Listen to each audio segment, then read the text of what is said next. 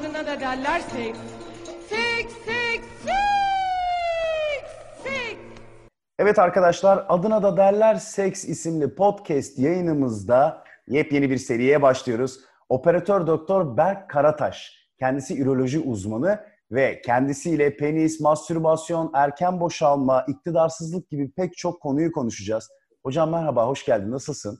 Hoş bulduk. İyiyim Özgür. Sen nasılsın? İyiyim ben de. Her şey yolunda mı? Her şey yolunda. Ee, uzaktan uzaktan. Sayende ilk defa Zoom kullanacağım yani. Ee, demin konuştuk ama.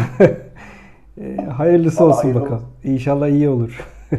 Vallahi umarım herkesin faydalanabileceği bir şeyler çıkartacağız. Şimdi ben önce tabii ki penisle başlamak istiyorum. Çünkü erkeğin bin yıllardır derdinin bitmediği, sürekli bir rekabet içerisinde olduğu e, ve aslında en önemli olduğu düşünülmese de nefes almaktan bir sonra gelen erkek için en önemli organlardan bir tanesi.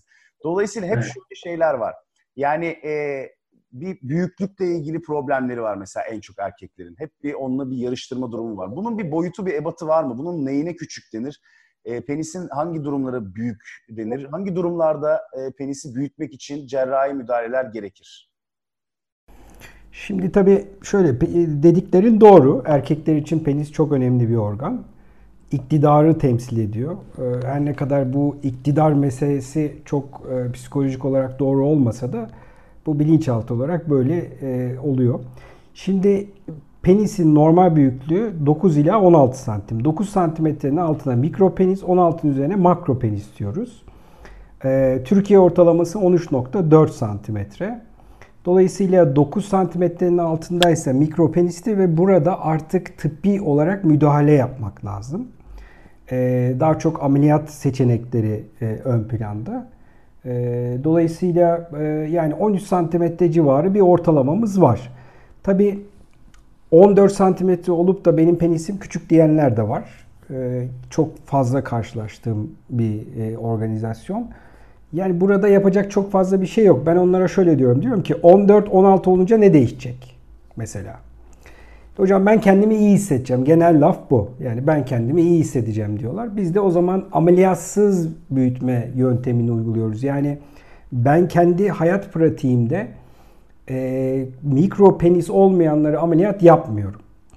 E, sadece gerçekten cerrahi müdahaleye ihtiyacı olanları yapıyorum. Diğerlerine de ameliyatsız büyütme tekniğimiz var. Bu işte YouTube kanalında zaten bol miktarda izleniyor. Oradan bakabilirler. İşte altı aylık süren bir periyot, aletler kullanıyoruz vesaire vesaire. Bu şekilde e, büyütme işlemi yapıyoruz. Ne kadar büyüyor? bir ila üç santim. Yani uzunluk olarak mesela on iki santimde başladıysak minimum on üç santim oluyor. Maksimum on beş santim oluyor. Ne kadar büyüyeceğini önceden tahmin edemiyoruz maalesef. Biraz aletlerin kullanılmasıyla da ilgili. Hani aletleri çok iyi kullananlarda biraz daha iyi sonuç alıyoruz. Gençlerde biraz daha iyi sonuç alıyoruz. İleri yaşta biraz daha sıkıntılı. Yani böyle bir sistem var. Ama dediğin gibi yani on dört santimetre büyüklükte penis olan birisini on yedi yapsanız bile bazen mutsuz olabiliyor. Burada altta başka nedenler aramak gerekiyor. Bir de bir şey daha çok önemli. Penis büyütme isteyen hastaların yapılan araştırmalarda yüzde sekseninin cinsellikle ilgili bir sıkıntısı olduğu söyleniyor. Ki bunların en önemlisi erken boşalma. Onu düzelttiği zaman hastalar artık penis büyütmek istemiyorlar. Yani çok iyi konuşmak lazım hastayla.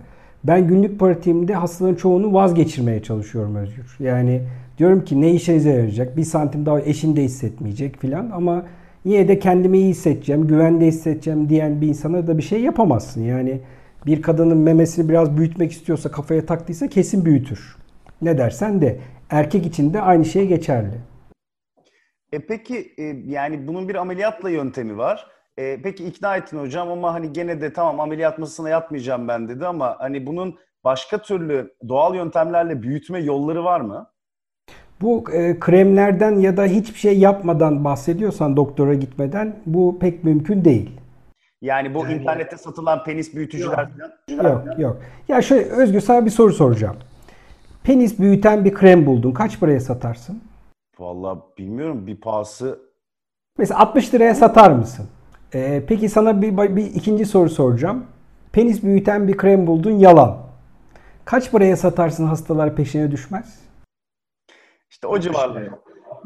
Evet, yani şimdi e, ben bak açık söyleyeyim, penis büyüten bir krem bulsam on bin liradan aşağıya satmam. Garanti. Niye altmış liraya satayım yani? altmış liraya satmalarının sebebi şu: İnsanlar peşine düşmüyorlar. Lanet olsun diyor. altmış lira verdim, hadi neyse diyor. on bin liraya satsınlar bakalım, garantiliyse. Bakalım ne oluyor. Ülkede yer yerinden oynar. Peki hocam, yani bir zararı var mı bunların ciddi anlamda? Ya var tabii. Dermatolojik testleri yok. Ne olduğu belli değil. İçinde ne var ne yok bilmiyoruz. Yani bir sürü sıkıntısı olabilir. Yani zaten bir faydası yok yani. Yani olamaz, böyle bir yöntem yok. Şimdi hocam gelelim bir de böyle bazen magazin haberlerinde filan da okuduğum e, bir penis kırılması diye bir hikaye var aslında. Yani bu mümkün mü? Bu sonuçta hani kıkırdaklı bir doku ama mümkün mü? Tedavisi nasıl? Hani ne yapmamak lazım filan? Hani bu çok ciddi bir şey mi? Tabii penis kırılması çok ciddi bir şey Özgür. E, penis kırılması diye bir şey var ama bildiğimiz gibi böyle ayak kemiği kırılması gibi bir durum değil. Penisin, ya şöyle düşün, balon gibi düşün penisi. Yani balonu üflüyorsun, şişiyor. Böyle ince uzun balonlar var ya.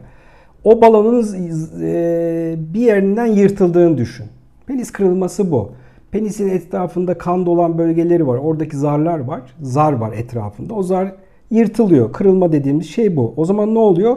Kan oradan dışarıya sızıyor, cilt altına. Yani e, altı saat içerisinde müdahale edilmezse sertleşme bozukluğuyla sonlanabilir. Çok ciddi bir durum. E, penis kırılması en çok ne zaman oluyor? Yaz aylarında e, yapılan araştırmalarda e, sabaha yakın saatlerde oluyor en çok. E, en çok cinsel ilişki sırasında oluyor veya düşmeler sonucunda oluyor. E, cinsel ilişki sırasında da en çok bayan üstteyken oluyor. Vallahi içim gıcıklandı hocam. Aynen. Ya kötü bir şey, iyi bir şey değil. Kimsenin başına vermez. Ya bir de fark edip doktora gitmede zaman geçiyor. Problem. Yani eğer ha şöyle diyenler oluyor mesela, benim penisim kırıldı iki, iki ay önce kırıldı, iki ay önce kırıldı ama diyorum ki sertlik nasıl? İyi, ilişki iyi, her şey iyi. Olmaz, kırılmamış demektir. Zelelenme diye bir şey var. Yani e, her futbolcu ayağına darbe aldığında kemik kırılmıyor. Zedelenme diye bir şey de var. Onlarda zedelenme oluyor. Yoksa kırılırsa e, kullanım dışı. Of. Peki bunu hani anlamak için çok ciddi bir acı ve ağrı falan varsa hemen gitmek mi gerekiyor? Tabii tabii ağrı olur ama en önemlisi kanama olur yani. Hani gözüne yumruk yediğin zaman gözün nasıl morarılıyor etrafı? Aynen onun gibi olur. Cilt altına kan sızar. Morarıklık derecesi değişkendir ama bir de sertleşmez zaten. Peki hocam yani size en çok hangi şikayetlerle geliyorlar? Yani bir ürolojiye insanlar en çok bu penisleriyle ilgili hangi dertlerden muzdarip şekilde geliyorlar? Şimdi şöyle, tabii benim çalıştığım alan sınırlı. Yani ürolojinin çok spesifik bir alanında çalışıyorum. Androloji ama androlojinin de spesifik bir alanı. İşte erken boşalma, sertleşme bozukluğu, penis büyütme e, ve hani çocuk sahibi olamama, benim çalıştığım alanlar o. Yani en sık e, benim kendi pratiğimde erken boşalma. Bir numara yani. Sertleşme bozukluğundan bile fazla. E, ama ondan sonra sertleşme bozukluğu geliyor. Ama ürolojinin genel üroloji dersen tabii erkeklerin en büyük problemi prostat.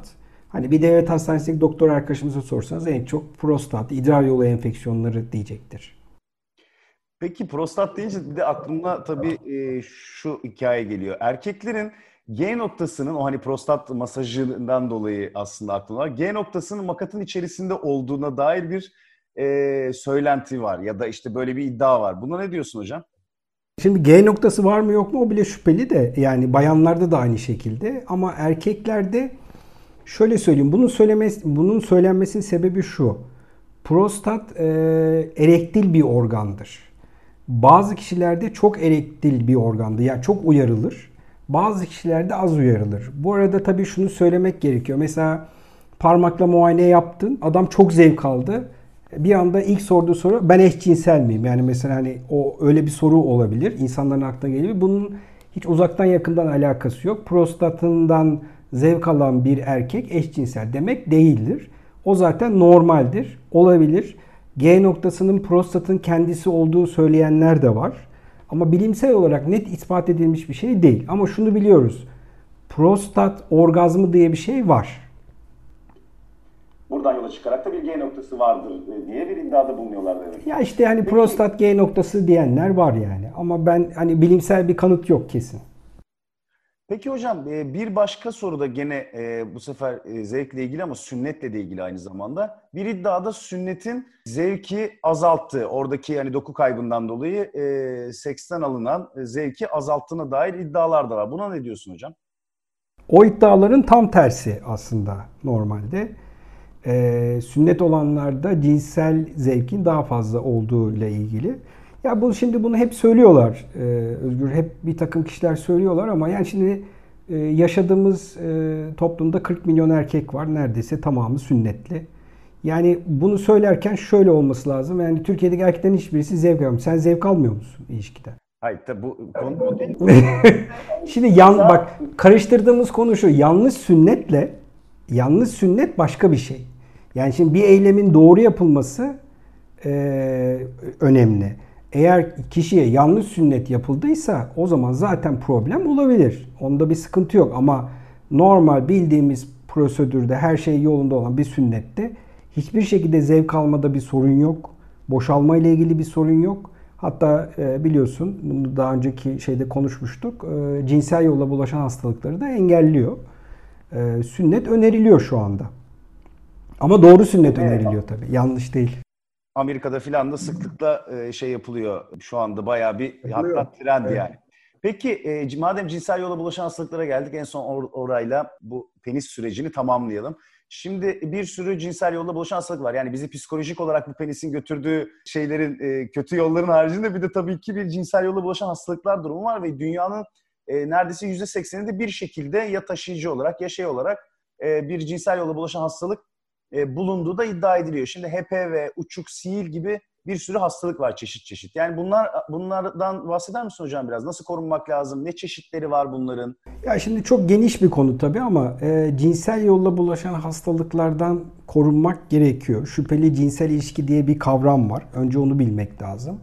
Yani şüpheli cinsel ilişki üç ay ve daha fazla birlikte olmadığın herkes senin için şüpheli ilişki. Tanıyıp tanımamanın bir önemi yok.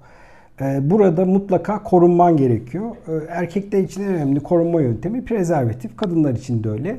Prezervatif neredeyse yüzde doksan sekiz doksan dokuz oranında koruyor. Mesela A I D S'ten, e, bel soğukluğundan, sifilizden koruyor, frengiden.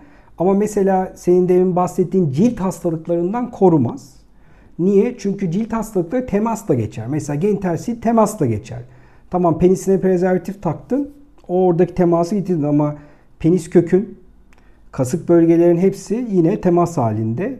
Dolayısıyla bulaşabilir. Yani burada e, konu e, korunmaktan ziyade tek eşlikten geçiyor aslında. Yani tek eşli olursak zaten cinsel yola bulaşan hastalıklar tamamen ortadan kalkacaktır. E, human papilloma virüs yani sil, e, uçuk virüsü e, bunlar ciltte zaten bir defa alındığı zaman yerleşiyor. Ve artık bunların bu anlamda tedavisi yok. Sadece aktif olursa, mesela sihir ortaya çıkarsa sihirleri yakıyoruz, koterize ediyoruz. Ama yakmış olmamız onu tedavi etmiş, ettiğimiz anlamına gelmiyor. Genital bölgenin her tarafında yaşıyor. Her an, ertesi gün yaktıktan sonra ya da on yıl sonra tekrar sihir çıkabilir. Ee, bunu bilmek çok önemli. Ee, ve e, dünyadaki insanların yüzde doksanında zaten sihirle, genital sihirle enfekte durumda. Şikayet var ya da yok ama enfekte durumda. Koronavirüs gibi yani, düşünebilirsin. Yani koronavirüsü birçok insan geçiriyor. Haberi bile olmuyor. Bazıları da ölüyor. Yani sihir de böyle kapıldığı zaman bazen taşıyıcı hale gelirsin. Hayatına devam edersin. Bazen de e, çok fazla sihir olur. Tedaviye ihtiyacın var. Virüsler öyle biraz.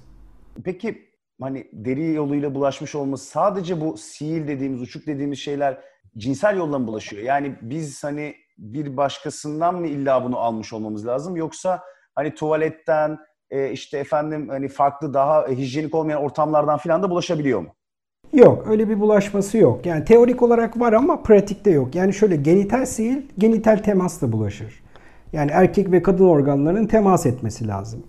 Ee, erkeğin elinde o genital sihir elde olmaz zaten.